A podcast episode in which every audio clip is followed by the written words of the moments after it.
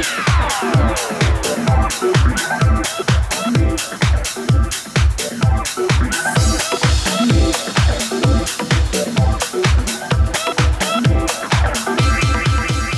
and welcome to IndyStar's Politics Podcast.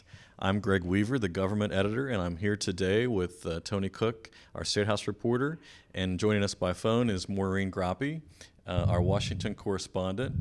And uh, we're here today to kind of do a little debate prep, talk about the, the two big debates that are coming up next week in kind of our political world.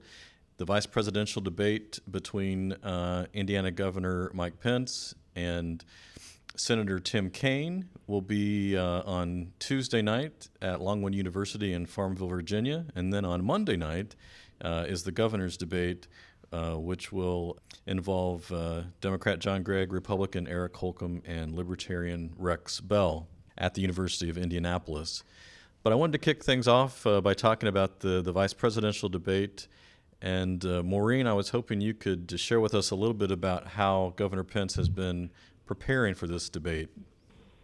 Well, both sides aren't giving a lot of details about, of course, what they're doing and what their strat- strategy is. Um, we do know that Governor Pence has been practicing uh, doing mock debates with Wisconsin Governor Scott Walker, playing the role of Tim Kaine.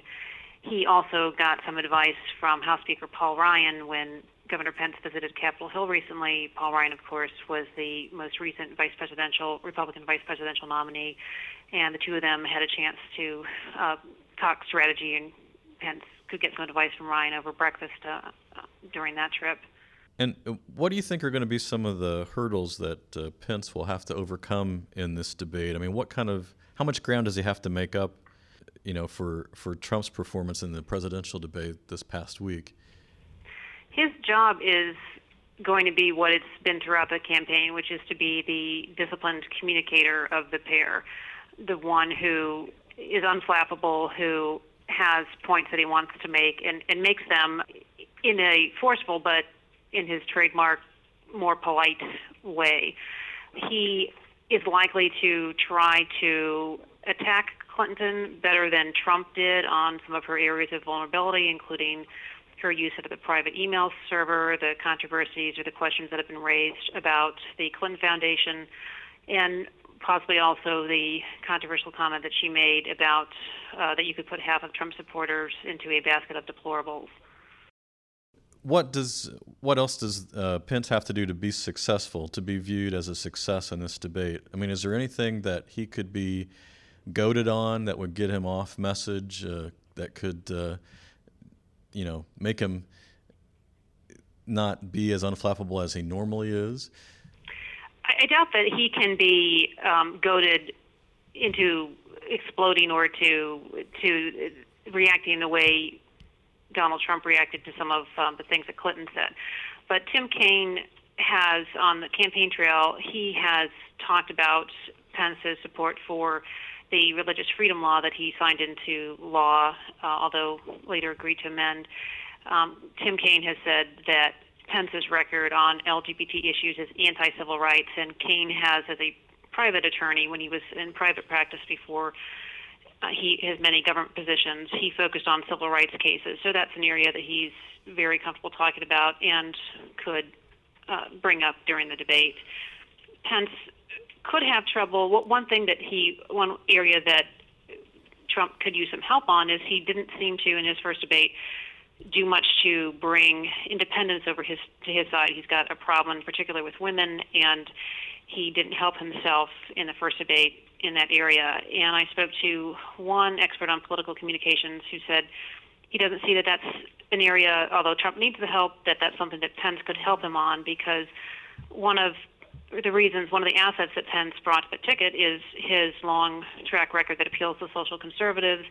He's been serving as a bridge to social conservatives. In recent weeks, he's made several appearances to social conservative groups where he's touted his opposition to abortion, his longstanding fight against Planned Parenthood. If the if the Trump campaign is going to try in this debate to to attract a independent audience, uh, to attract women, that's not the kind of of record that Pence is going to want to highlight. So, are you anticipating that this debate will be more serene than the presidential debate, or? Though serene is one way of putting it. Other people are have been using the the B boring word potentially. Um, it's it's it's certainly not going to draw the viewership that the first debate did, which uh, there was a record-breaking 84 million people who watched that. Um, although the only time that a vice presidential debate has drawn more viewers than the presidential debate in that year is the Sarah Palin year. So this this contest was already the, the debate was already expected to not get they never get the the same audience and particularly this year where you have two people at the top of the ticket who are very well known, very polarizing, and then you have their running mates who themselves joke that they're boring, that they're the B-list Republican celebrity. You're not going to, you're not expected to get the viewership or, or see the fireworks.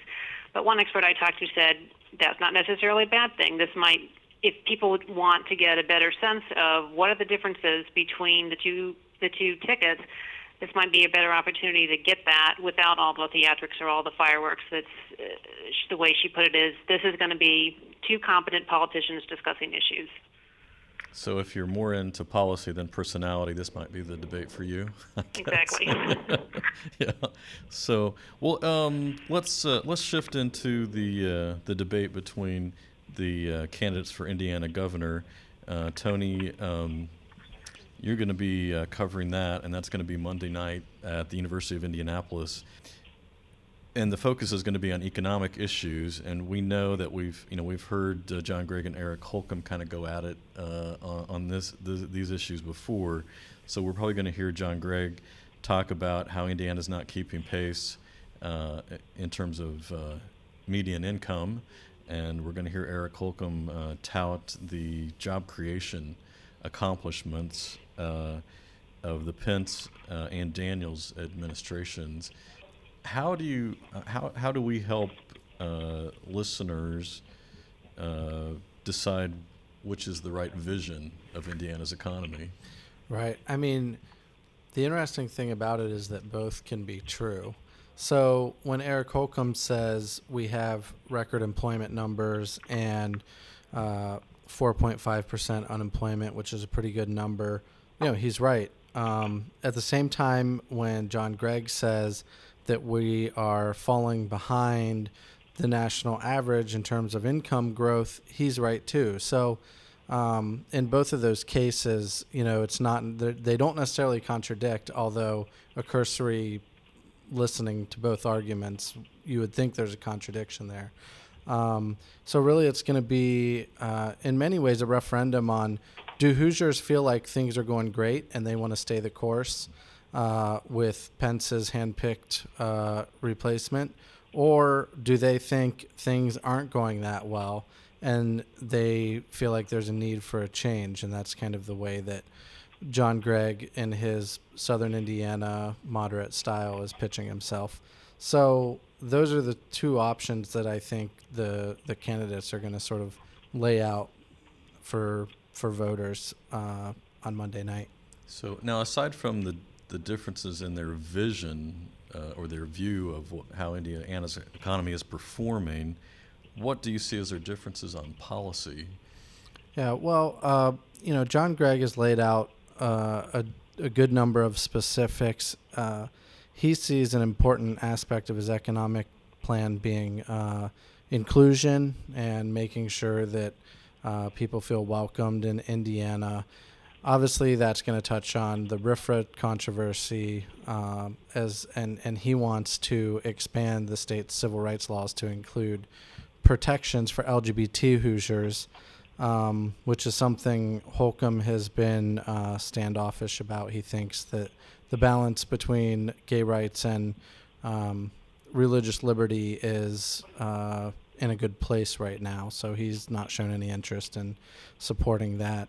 Uh, Gregg is also uh, wants to has a pretty large infrastructure program, uh, 3.5 or north of three billion dollars worth of uh, borrowing that he wants to do.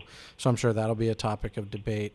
Uh, and he wants to expand uh, the state's relatively small pre-K pilot program over the next three years into an all out uh, universal uh, state funded pre K system. So Holcomb, who's only been on the ticket, you know, less than, uh, I'm not sure exactly how long, but certainly less than 100 days. And he's, uh, so he's, his, his plans are a little less detailed, but he basically touts the state's AAA credit rating, its large surpluses, and is pitching himself as the candidate who can maintain that kind of fiscal discipline. Uh, he said he does want to make new infrastructure improvements and investments, but he has said he wants to wait and see what the General Assembly comes up with in terms of how to fund that, and that all options are on the table, uh, including possibly uh, tax increases. So uh, that's kind of where the two candidates are at and uh, it will be interesting to see how deeply they get into policy during the debate, as opposed to simply talking about uh, or debating where the economy stands right now. Yeah, and, and we know from the first debate that they, and at least in that debate, they weren't very successful at, at drawing distinctions, uh, you know, between themselves. Um, it was like a very, uh, just a very nice and calm, civil uh, discussion, very friendly. Um, but you really couldn't distinguish much difference between the two of them. Uh, do you think we'll see uh, anything of a more combative nature uh, Monday night? Well, I th- I think so, and and I hope so. Not necessarily combative, but I do think voters deserve to fully understand the distinctions between these two candidates, and there are very crisp distinctions you just wouldn't have gotten that impression from the last debate, which took place at a school during school hours. And the Indiana Debate Commission sort of pitched that debate as a more educational opportunity for students than for voters. And the candidates say that they wanted to abide by that. And so you know, tried to avoid any real sharp exchanges, although I think the students would have enjoyed some sharp exchanges, um, giving them a real civics lesson. But nonetheless, it was pretty tame, and uh, and they you just wouldn't have walked away with the sense that they disagreed on very much, when they actually do. One of the topics that didn't even come up was the pre-K expansion question, and you know, Gregg wants a universal expansion that's going to cost um, probably hundreds of millions of dollars. And Holcomb has said he wants to expand uh, pre K access too, but wants to limit it uh, to low income families. And he wants to do a much smaller sort of expansion, although he hasn't put a dollar figure on it.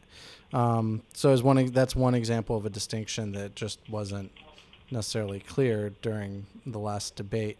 And my guess is that as we get closer to the election, and with these candidates in a close race, polls you know have shown them uh, pretty much neck and neck so far, with neither one really pulling away. And so I think they're gonna uh, have to start drawing some of those distinctions if they want to try to break away. Yeah, and uh, so to see if they actually do draw any distinctions, we would invite you to uh, follow our coverage on IndyStar.com. Uh, Monday night, we'll have live updates uh, throughout the debate itself. Uh, and we'll be doing the same uh, during the vice presidential debate on Tuesday night. So uh, please tune in to IndyStar.com. And until next week, so long.